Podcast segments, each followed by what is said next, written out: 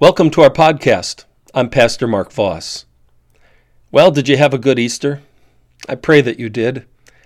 Did you get any Easter presents? We usually don't think that way, do we?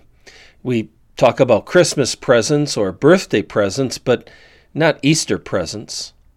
Well, today we'll find out that we really have received some truly wonderful Easter presents. Our sermon today is based on John chapter 20, verses 19 through 31. Our message is entitled Easter Gifts from Your Risen Savior.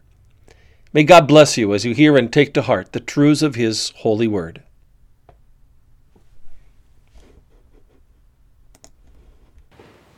This morning's gospel reading and also the words of our sermon text are John chapter 20, verses 19 through 31. On the evening of that first day of the week, the disciples were together behind locked doors because of their fear of the Jews. Jesus came, stood among them, and said to them, Peace be with you. After he said this, he showed them his hands and side. So the disciples rejoiced when they saw the Lord. Jesus said to them again, Peace be with you. Just as the Father has sent me, I am also sending you. After saying this, he breathed on them and said, Receive the Holy Spirit. Whenever you forgive people's sins, they are forgiven. Whenever you do not forgive them, they are not forgiven. But Thomas, one of the twelve, the one called the twin, was not with them when Jesus came. So the other disciples kept telling him, We have seen the Lord. But he said to them, Unless I see the nail marks in his hands and put my finger into the marks of the nails and put my hand into his side, I will never believe. After eight days, his disciples were inside again, and Thomas was with them. Though the doors were locked, Jesus came and stood among them. Peace be with you, he said. Then he said to Thomas, Put your finger here and look at my hands. Take your hand and put it into my side. Do not continue to doubt, but believe. Thomas answered him, My Lord and my God. Jesus said to him, Because you have seen me, you have believed. Blessed are those who have not seen and yet have believed. Jesus, in the presence of his disciples, did many other miraculous signs that are not written in this book. But these are written that you may believe that Jesus is the Christ, the Son of God, and that by believing you may have life in his name. Laud, honor, and praise to the Lamb that was slain. With the Father and Spirit, he ever shall reign. Amen my dear friends in Christ. On this Sunday after Easter, it's almost inevitable for Christian churches to avoid experiencing a bit of a letdown. Church isn't quite as full. The hymns have just a little less horsepower. There is no Easter breakfast plan for this morning. Even the lilies are starting to wilt. But in order to keep our Easter joy going, and in order to keep us from having a, a letdown in our life of faith in Jesus, today's text is pointing us to some Easter gifts that we all have. They're, they're gifts that the risen Savior won for us, and they're gifts that He's pleased to give to us as a result of His all encompassing grace. We have Easter gifts from our risen Savior, and the first of those is the gift of peace. Are you at peace in your life right now? Or is there something that is standing between you and peace? Maybe some health concern in your life or in the life of someone you love. Maybe it's some problem at home.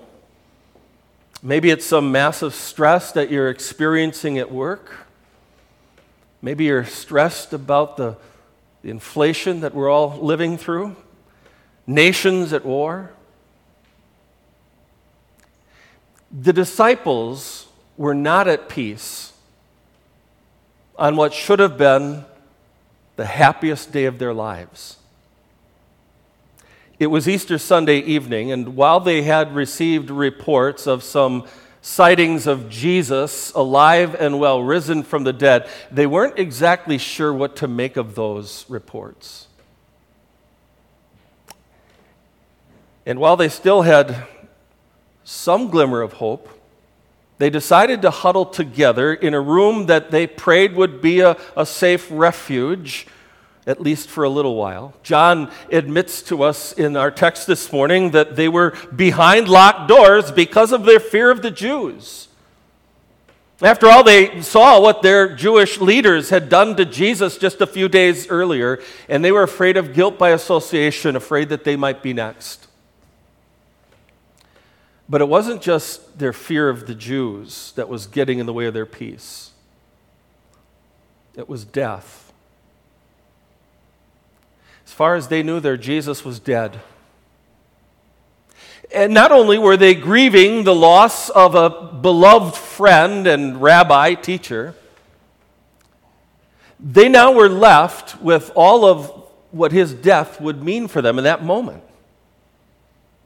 Was everything that Jesus had taught them about their redemption now tossed by the wayside? Could they count on their sins being forgiven? Was it that that rescue plan that Jesus came into the world to effect had all come to nothing? Were they still saved? Did they have forgiveness for their sins? Dare they even dream of having an eternity with the Lord in heaven? Because after all, a, dead Savior would be no Savior at all. And then suddenly, Jesus just appears in the midst of them. Peace be with you, he said to his astonished disciples. And, and the risen Savior filled that old familiar Jewish greeting, shalom, with all kinds of new life and all kinds of new meaning. And, and we're told that the disciples rejoiced. After all, Jesus was alive. And now think of all that that meant for those disciples as we heard uh, last Sunday morning on Easter. His resurrection meant that they had now been justified, declared not guilty by their God. Their sins were forgiven. Their fear of death was gone. Their, their sin and their guilt gone forever too. This Prince of Peace who greeted them with a word of peace, had reconciled them back to their God by taking away all of their sins and opening the door to heaven. not just them, but us too. And heaven knows we need it. We need it because we know that we have earned for ourselves the exact opposite. Think about your life. Start recalling some of the times that you have found yourself looking for peace in all the wrong places. We feel at peace as long as we're living high in the hog and have plenty of money. We have a sense of peace as long as we have some job security. We feel at peace as long as things are going smoothly at home or as long as we're relatively healthy. Haven't we often heard people saying, well, if you have your health, you have everything? No, you don't. Not if you're still without a relationship, a trust in your risen Savior, you don't. Peace. Haven't there been times in our lives when we have fooled ourselves into believing that we can manufacture our own peace with God? The times that Satan wants to have us believe that we are at peace with God because we have lived such stellar lives. We do more good things than other people that we know. We try our best, and God knows that. Of course, that ignores the fact that we're all sinners. None of us have lived a perfect life, the kind of life that God requires to get into his heaven. How about our attitudes? How about the way that we've snapped at people for no good reason? How about the, the, the all out lack of effort that we have shown in our lives on a daily basis to carry out His will? How about the fact that the Lord Jesus comes to us in the gospel to bless us with this peace that transcends all understanding, and we meet that peace with a shrug and a yawn and go back to the same old, same old? We need this risen Savior, and we need the forgiveness, the peace that He comes to bring. So, with the eyes of faith today, let's see that risen Savior standing right here among us. Let's see the scars, the evidence of His unstoppable love for us, the evidence of the fact that He has taken away the guilt and the punishment that our sins had earned. And let the sight of that risen Christ lead us to rejoice, like the disciples, with every fiber of our being as we hear the Savior saying to us today, Peace be with you. Jesus is our peace.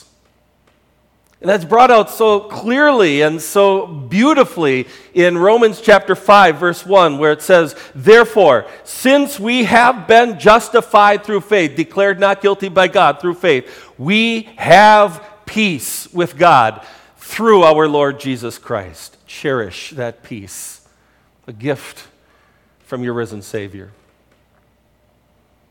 The second gift that he brings through this text is the gift of purpose. Jesus, as he stood among his disciples, filled them with the, the greatest joy that they had ever known. But he wasn't content to have his disciples just kind of stay there in that room, slapping each other in the back and say, Isn't this great? That was a close call, wasn't it? Well, it's great to have Jesus back. No, Jesus had saved them and had risen for a purpose. He had work for them to do. And so we're told in our text, Jesus said to them again, Peace be with you. Just as the Father has sent me, I am also sending you. After saying this, he breathed on them and said, Receive the Holy Spirit. Whenever you forgive people's sins, they are forgiven. Whenever you do not forgive them, they're not forgiven. So Jesus is informing the disciples that he's now sending them out into the world and they've got a purpose, a new purpose to their life. They are going to be his ambassadors, his witnesses in the world, and they are to carry this message of the forgiveness of sins. That was to be the core of their, their gospel message. But that was going to be challenging work. At almost every turn, they would meet up with obstacles and opposition. You saw the apostles experiencing that in our lesson from Acts chapter 5, thrown in prison because they dared to preach Christ. John, in our second lesson, exiled off to the island of Patmos because he dared to tell people about the good news of Jesus Christ. Their work was going to be challenging. They'd meet up with opposition and obstacles, and so Jesus breathed on them. He conferred on them. He gave to them that holy breath, that heavenly wind that we call the Holy Spirit, Lord and God. And in so doing, as Jesus gave them that third person of the Holy Trinity, he was setting them apart for the work at hand to go and tell the world the good news about Jesus. And it was that Holy Spirit who would sustain them and guide them in their work. It was the Holy Spirit who would give them the words to proclaim. It was the Holy Spirit who would be the active agent in the gospel that we, they would share with other people. And it was the Holy Spirit who would use that gospel message to bring others to faith in this risen Christ. But the key to this message, mission that the Jesus followers would take up was the forgiveness of sins. He's basically telling his apostles, look, go tell people about the forgiveness of sins. True enough, there were going to be people who would hear what they said but reject it. There would be people who would refuse to repent of their sins, to turn away from their sin, and to put their hope and their trust in Jesus for forgiveness. And, and Jesus says when people reject the gospel like that, uh, declare to them that their sins are not forgiven until and unless they repent of their sin. But to those who would hear the message, and who would repent, letting go of their sin and laying hold of Christ, to those who would be looking for some comfort and assurance, the disciples were to announce to them that their sins were forgiven. The disciples, the apostles should tell people that. And when they told someone, Your sins are forgiven, people should receive it as though it were from the voice of God Himself. Now, just notice with me this morning that this is the primary mission that the risen Christ has given to his church. To proclaim law and gospel. Not to try to fix everything that's wrong in our society, not to be a social club where we can just be busy doing less important things but to proclaim law and gospel, to tell the world about the problem of our sin and the remedy that is in Christ, but only in Christ. And so Jesus says, As the Father has sent me, I am also sending you. Believer, Jesus is saying that to you this morning. I'm sending you. There's work to be done, and I'm sending you. Don't take His love, His truth, His grace, His gifts, and simply lock them inside your heart I mean, if you discovered the cure to cancer, wouldn't you tell people about it? I pray you would. The Lord Jesus is the cure for sin. The Lord Jesus is the cure for death.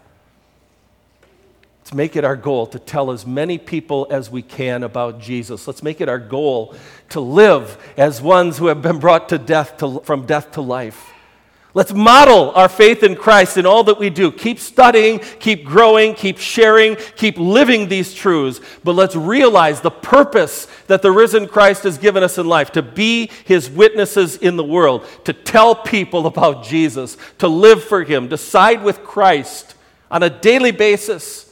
Even when others are tempting you to do something completely different, to serve this Savior who made us his own, so that everything that we do can be done to his unending glory and praise. The third gift he brings us in this text is the gift of passion.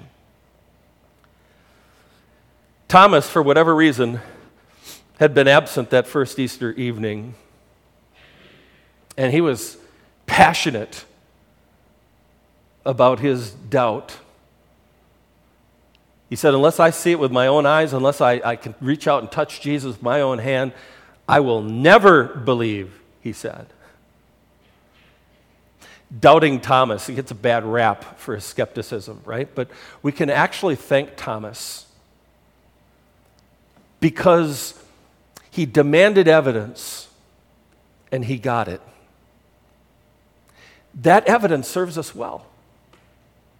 I need you to know this morning that these truths of Scripture are not some kind of Aesop's fable or some kind of a fairy tale. This is fact. The resurrection of Jesus Christ is backed up by the testimony of literally hundreds and hundreds of eyewitnesses who saw him alive and well, who touched him and fell at his feet and worshiped him. And so Jesus returned about a week later. This time Thomas was there and he saw the risen Savior face to face. He saw the scabs and the scars, and then he heard Jesus say, Do not continue to doubt, but believe. And don't you love Thomas's simple but very passionate response? He says to Jesus, My Lord and my God. Think about that. Thomas doesn't look at Jesus and the other and say, Well, okay, my bad. I was wrong. You're right. He's alive. I can't deny it anymore. No, he did more than it. He spoke his faith my Lord and my God. He worshiped his risen Savior. Jesus had come to win Thomas back to a passionate faith, and the sight of this risen Savior alive and well did exactly that. Jesus, you are alive. You are my Lord. You are my God. You are my everything. Friends, Jesus has given us his word. He's given us himself. He's given us a, certainly hope, a certain hope to join him in a heavenly paradise forever as a gift of his loving grace. Don't we want to fall at his feet and worship him? You are my Lord and my God. Doesn't the amazing love that he's shown to us make us want to love him back, not just with words, but in the way that we go about our daily life? Doesn't it fill us with this passion to live for him who lived and died and rose again for us? John says Jesus, in the presence of his disciples, did many other miraculous signs that are not written in this book, but these are written that you may believe that Jesus is the Christ, the Son of God, and that by believing you may have life in his name. It is because of God's stunning grace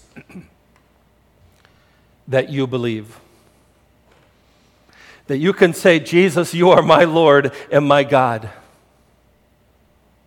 please stay passionate about that. Don't let your love for this risen Christ grow cold. Stay passionate about His Word. Stay passionate about worship and praise. Stay passionate about prayer. Stay passionate about not letting your guard down because you don't want to give the devil a foothold in your life. Stay passionate. Because remember this in Christ Jesus, you have a comfort that goes beyond any kind of earthly security. In Christ Jesus, this risen Savior, you have a, a peace that surpasses all understanding, a peace greater than any peace that this world has ever known.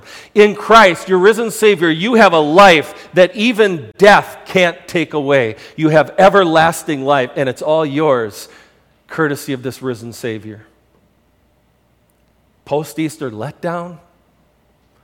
No way. Not when you see this risen Son of God standing alive and well in your heart, in your life of faith. Thank you, risen Savior, for these great Easter gifts that you've given to us peace and purpose and passion.